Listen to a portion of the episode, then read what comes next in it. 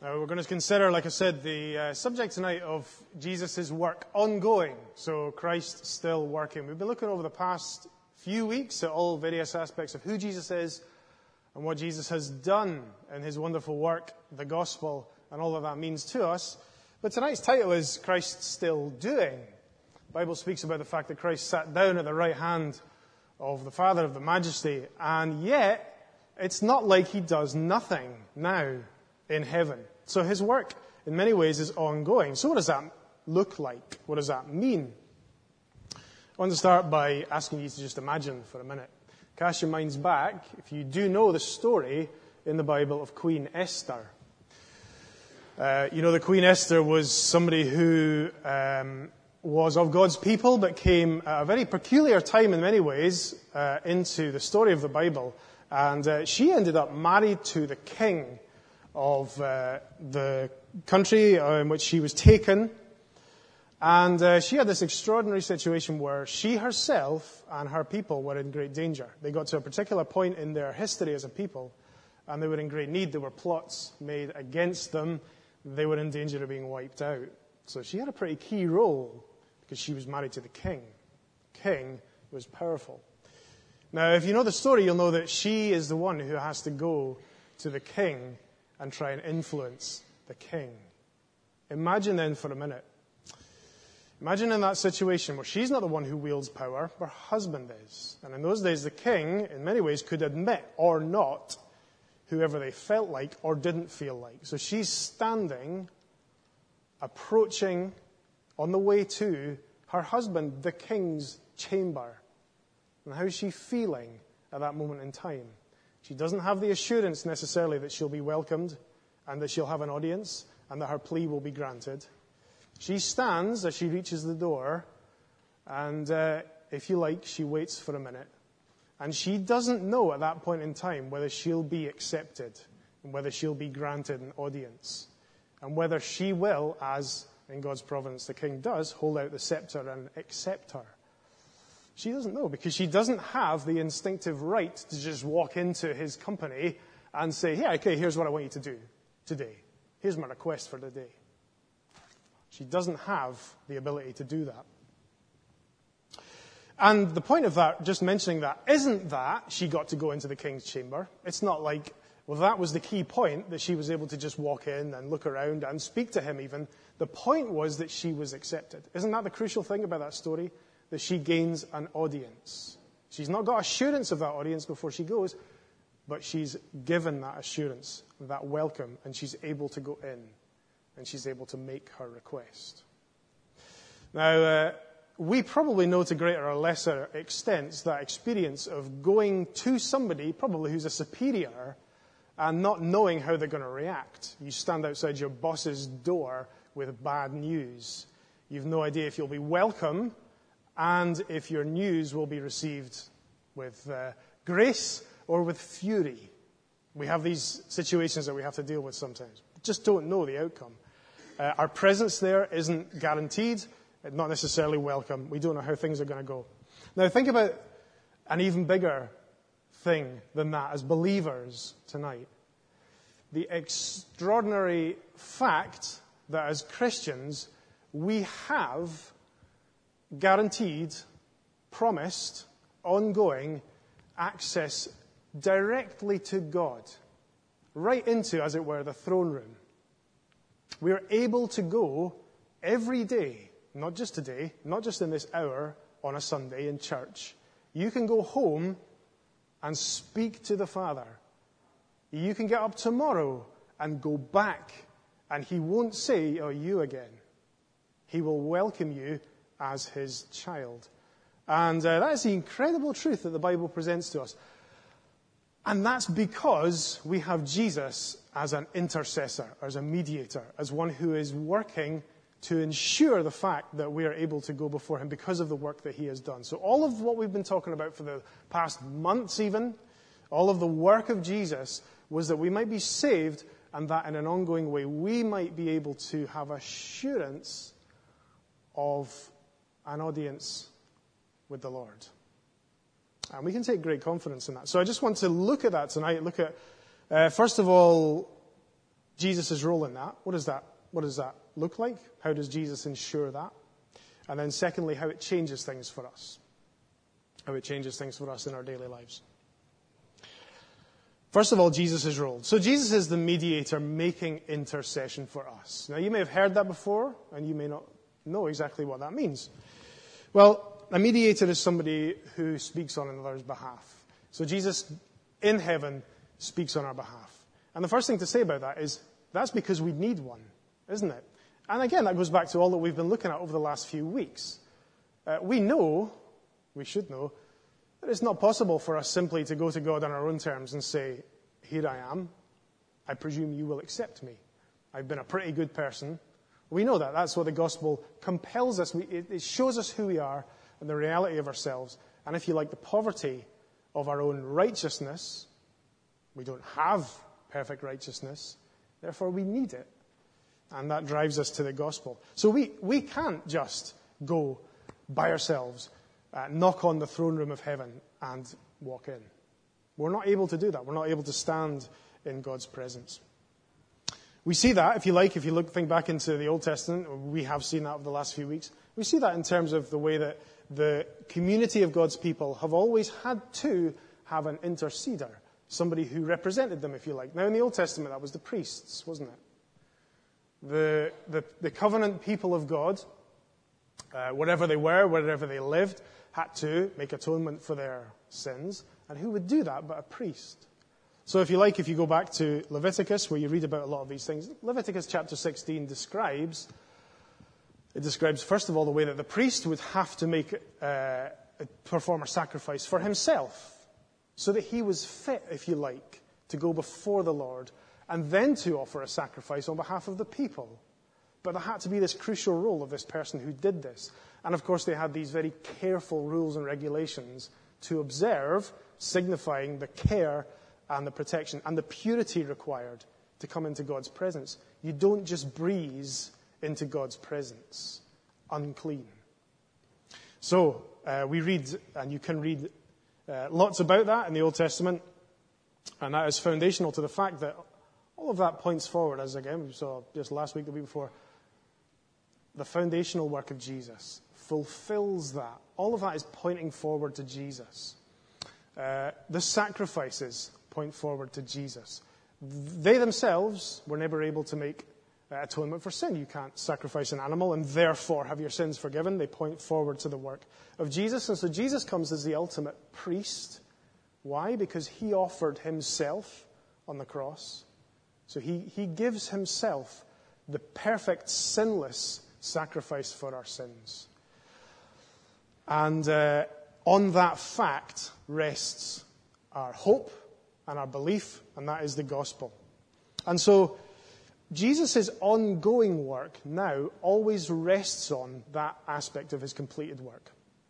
I'm going to speak on, going to go on just now to speak about his ongoing work, but we always, when we talk about the intercession of Jesus and what Jesus is doing now at the right hand of the Father in heaven, that is founded on, that rests on, he's able to look back and refer to the work that he did on the cross, the finished work where he offered himself as the ultimate sacrifice.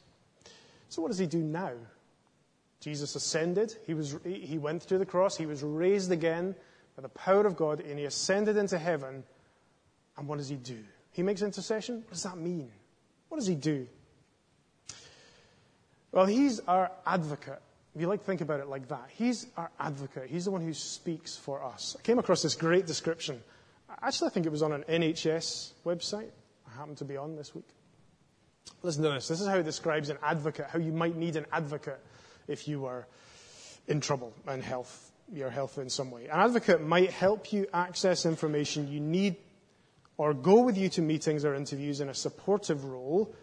You may want your advocate to write letters on your behalf, and here's, here's uh, the really applicable bit. Or speak for you in situations where you don't feel able to speak for yourself. So, somebody, for example, perhaps somebody who's disadvantaged or who's really struggling to make sense of what's going on, or who's too ill to deal with what's happening to them, who basically is disempowered, maybe need another to represent them and to support them and to speak for them and to help them. It's the work of an advocate. Of course, there are many uh, applications of an, an advocate in a legal sense and in all kinds of ways. But Jesus is the one, because of all that he has done, the certainty and the power and the effectiveness of the work that he's done. Jesus, therefore, is the one who speaks before the Father on your behalf and on my behalf. In uh, verse 34, it says, in the passage that we read, Jesus is at the right hand of God and is also interceding for us. He's interceding for us. He's speaking on our behalf. He's aware of us and all that we are doing and have done and all of our needs and he represents us before the Father. He's able to say, The work that I did is sufficient to cover their poverty and their need, and therefore they are admitted. So he speaks to the Father on our behalf. And uh, that's in an ongoing way as well, isn't it? That's how we become Christians, if you like. We, we know that we go with our need and we say, Lord, I need your forgiveness. I need the work of Jesus to apply to me. But you know the experience, perhaps, of being a Christian and in an ongoing way feeling like you take a step forward and a couple of steps back because we keep wrestling with sin. We keep, even though we don't want to often, our nature is such that we're often uh, wrestling, fighting with our with the temptations and all the rest of it. And there's this wonderful verse. Let me just read this verse in 1 John. In 1 John chapter 2, it says, I write this to you so that you will not sin. You know, it's, it's, it's never the case that the Bible says you've become a Christian. Relax. You're fine. Uh, we're always encouraged to live as Christ lived. So I write this to you so that you will not sin. But if anybody does sin, we have one who speaks to the Father in our defense Jesus Christ, the righteous one. See that? He speaks to the Father in our defense because he's the righteous one. He's the one who did all that was necessary and has covered our unrighteousness, and he's able to deal with it. Now, here's the thing about the kind of advocate that Jesus is and the kind of situation that exists there. We go to him, we go to the Father, and we confess, and we need to come back to him as we so often do. Like this morning, we were looking at uh, the need to be recentered, if you like, in our Christian life. Sometimes we can wander and stray to a greater or a lesser extent. But we go back to the Lord with all the realization of our stupidness sometimes, of our struggles, and of how difficult we find it to follow the Lord's way, with all of our guilt. And the, the inclination at that moment is not to go back to the Lord, because you know what it's like often if you go back to somebody who you've hurt or sinned against, as a human, you know how they're possibly inside, if not on the outside, going to be feeling or responding. They're going to be pretty hostile towards you. Often, if somebody comes back to us and they've hurt us, our instinct isn't to be welcoming or receptive to them. And so, as we go back to the Lord, as we so often need to do, it's so hard, and we just feel like going the opposite way and burying our head in the sand. But we're welcomed back. You know the story of the prodigal who goes back to the father, and the father comes to him in open arms and runs to meet him and welcomes him and throws a party for him. And here's the thing Jesus doesn't, as advocate, have to kind of convince the father, just give them another chance. Or as we come to him even for the first time, uh, honestly, what I have done is able to cover them. They're so bad, I know. Because the Father and the Son are together in willing to save us. It's their work together that we might be saved.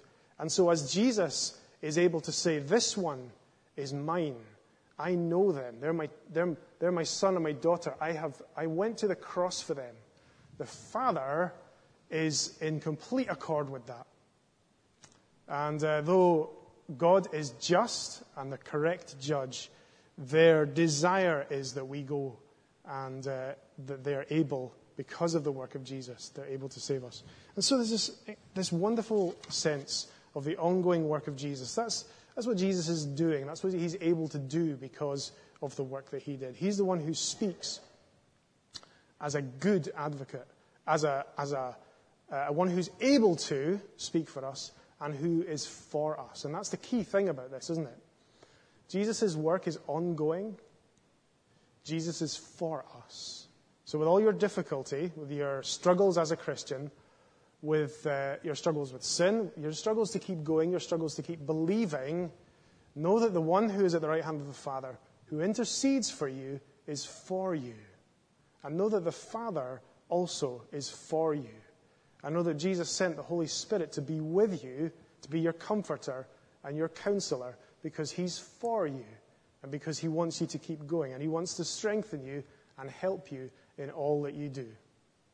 And uh, that is the, the great blessing of the knowledge that God is, in an ongoing way, aware of us, rooting for us, if you like, and is able to support us effectively in all that we need. You know, we often feel forgotten. Maybe you do. Maybe you feel forgotten often. Uh, maybe you feel like God's forgotten about you. But knowing this means that we're able to say no to that thought. Uh, sometimes simply our emotions cause us to feel like that, or our circumstances. But knowing this truth about the work of Jesus, we really just referred to that uh, in, in Romans there. We're just using these passages just to pick out these words and these verses.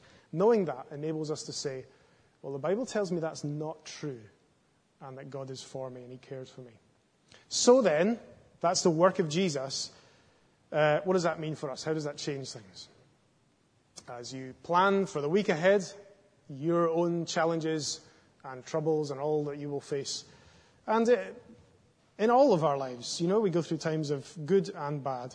How does that ongoing knowledge that Christ is our mediator, He's our intercessor, how does that change things for us? First of all, it changes our status. Now, I've already referred to this. We come to the throne room of heaven as children. So you come with confidence, not because of you, but because of what He has done for you. He's changed you. He's made you acceptable so that you can have a relationship with Him, because He wants to have a relationship with you, because He wants to call you His son or His daughter. He wants you to go to Him and call Him Father. And so you come with confidence. And uh, that, is, that is every time. That is always. Not as strangers, we often feel like this, but often, uh, often we feel like this, but not as those who have to stand outside and wonder, he, does he even know my existence? Is he even going to, is he even going to listen to me? Yes. And so we go as children. And again, we're welcomed with open arms. So it changes our status, but I think in many ways it also changes our experience. Now, we have to be careful when we speak about feelings, don't we, in Christian life, because often there's such a blend of our own circumstances and how that makes us go up and down. But our experience is if we're children and if we're welcomed by the Lord, then that means that we have assurance and we have comfort. Assurance and comfort. See, the tone of Romans chapter 8, if you follow through, if you go home tonight again and read back over Romans 8, or if you read in Romans, uh, I read a passage from Romans there, a lot of Romans, and even if you read through the whole book, it feels like a great crescendo. It's building towards this great crescendo of assurance. Yeah, you read a, a passage like that in Romans 8, and the, even the way the sentences read, uh, it builds up. I'm convinced that neither death nor life, neither angels or demons, nor the present nor the future, nor any powers, neither height nor depth, nor anything else in all creation, it builds like this because it's almost stacking up the certainty that we have that God is for us. We get assurance upon assurance upon assurance that the one who has called us and who has begun a work in us is faithful and he is for us. And he is work, in an ongoing way, he's working in us. And so we have this great confidence. And uh, this is because we have a good advocate who is in an ongoing way for us. And so we have confidence. You know, I, uh, read a novel years ago, and it came back to me this week actually. I watched a bit of a film. It was made into a film as well. And it's called The Trial. A guy called Franz Kafka wrote it. And The Trial is about um, a guy called Joseph, Joseph K. And he wakes up one morning and he's under arrest for no apparent reason. Nothing's explained to him. Nobody really helps him. He staggers around in a whole bunch of confusion for a while. It's a pretty bleak book. And um, kind of about halfway through, he has a family contact who's an advocate. And he's taken to see the advocate by his uncle, who knows that he's in trouble. And uh, he's in this real sense of despair and bewilderment because he's, it's not the police who've arrested him, it's some shadowy body. And uh, they say he's accused, they never explain it. He doesn't know what's going on. And it's, in many ways, it's a novel that encapsulates a sense of kind of modern despair, helplessness, confusion in the human condition. He meets the advocate, and the thing about the advocate is he's utterly useless. The advocate adds to his confusion. The advocate, he finds out, has loads and loads of different clients going to him and speaking to him about their conditions. And actually, the, the, the advocate is more of a tyrant than a help. He basically encourages people to go to him and grovel in servitude and sense their helplessness while he does very little to help them.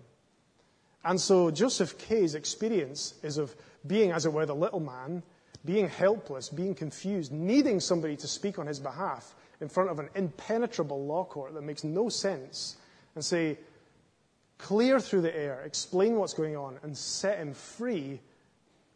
And he receives no help. No help. There's nobody to speak for him. There's nobody to help him. Now, that is not our experience. That's, that is not our experience. Our experience is an ongoing way with all our guilt and with all our problems and our struggles. We have assurance that there's one who speaks on our behalf, and uh, so we have a right relationship with God. And so our daily experience is of being at peace with God, of having our sins forgiven, and of knowing that assurance every day, and of knowing that we go to one who sympathizes and who doesn't add to the confusion, but who sympathizes and who knows what we need who knows the circumstances that we are in, and who encourages us to go and to talk and to express all of our needs. So we have assurance and we have comfort. And I think also, just finally, I think this means that we can act. I think one of the things that comes out of, say, a novel like The Trial, and if you read a lot of stuff from the 20th century, there's just this feeling of existential despair and inertia, of not being able to deal with humanity, of not being able to deal with all the problems that are thrown up in our face, of feeling like uh, there are, as it were, great forces at work against us and not being able to know where to go or how to deal with things. I think sometimes that sense comes out nowadays. People feel like they're powerless in the face of world power. Uh, I saw a headline, was it just yesterday in the news? Didn't actually read the article, but the headline was, Let's boycott boycotts because they're pointless. I guess the person was getting at the fact that trying to change things is impossible. What's the point? Big businesses too powerful, governments are too disinterested, and uh, therefore we really have nobody to speak for us. There's a real sense of despair. And so there's no point in trying. I'll just get on with my life in my own little corner of the world. But we can go forward. Because as Christians, we are actually called to serve. We're called, in many ways, to a great calling, a high calling, and a hard calling. See, we're called to remain faithful to the gospel. That's a great calling, and at times a hard calling, with all of the temptations and the struggles that battle inside of us. We're called, uh, if you like, to remain steadfast ethically. We're called to remain faithful to God's principles wherever you work, where maybe other people don't follow the same uh, desires or principles. We're called to remain faithful. We're called to stand up for the disadvantaged.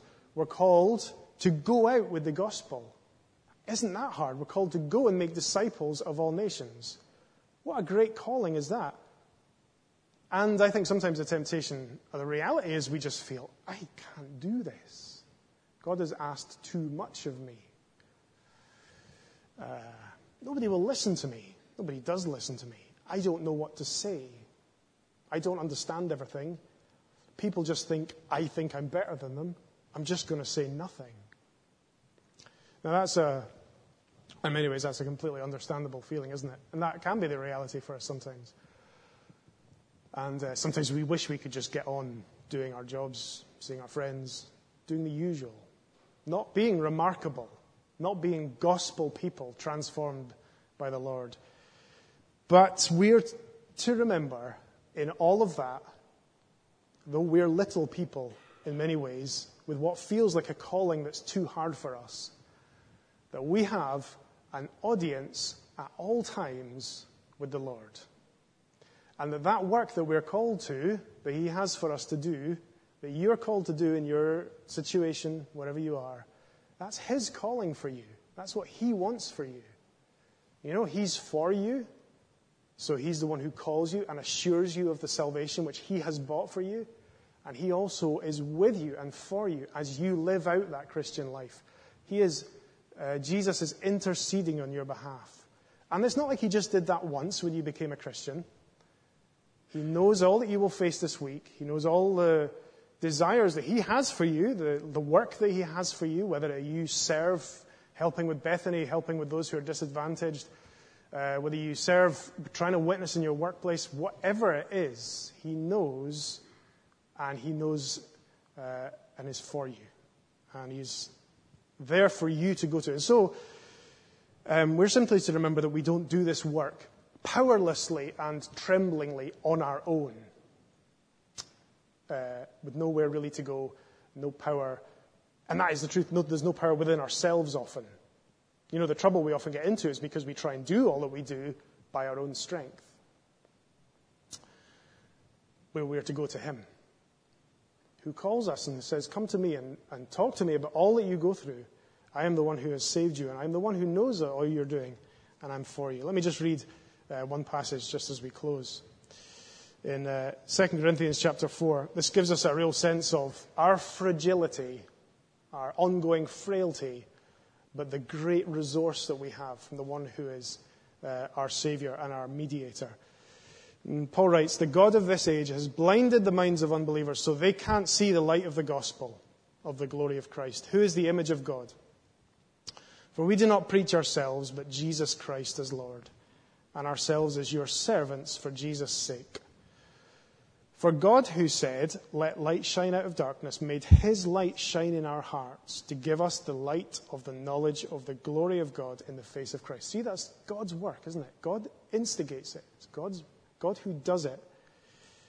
But we have this treasure in jars of clay. In other words, we're so weak in and of ourselves to show that this all surpassing power is from God and not from us. We are hard pressed on every side, but not crushed, perplexed, but not in despair, persecuted, but not abandoned, struck down, but not destroyed. We always carry around in our body the death of Jesus, so that the light of Jesus may also be revealed in our body. There's our hope, and there's our assurance. Let me pray. Lord, we are thankful for your work and your care. Thank you, Jesus, that you are powerful to save. Thank you that you speak on our behalf. Help us tonight if we're far away from you, even though we're in church, if we're far away from you. Help us to come back to you and to know again your, your blessing and your forgiveness. Help us as we go on in our Christian lives. Lord, we need you to strengthen us. We need you to assure us and reassure us and comfort us. We need you to challenge us sometimes. We need to step out, seeing that we are called to be your ambassadors and that it is your power that is behind us. It's your gospel and it's your power. You're building your kingdom, Lord. And if you would just use us, that is such a great privilege and a, and a blessing for us. So we pray that you'd help us tonight, Lord, with this and uh, go with us and help us to know your presence. In Jesus' name, amen.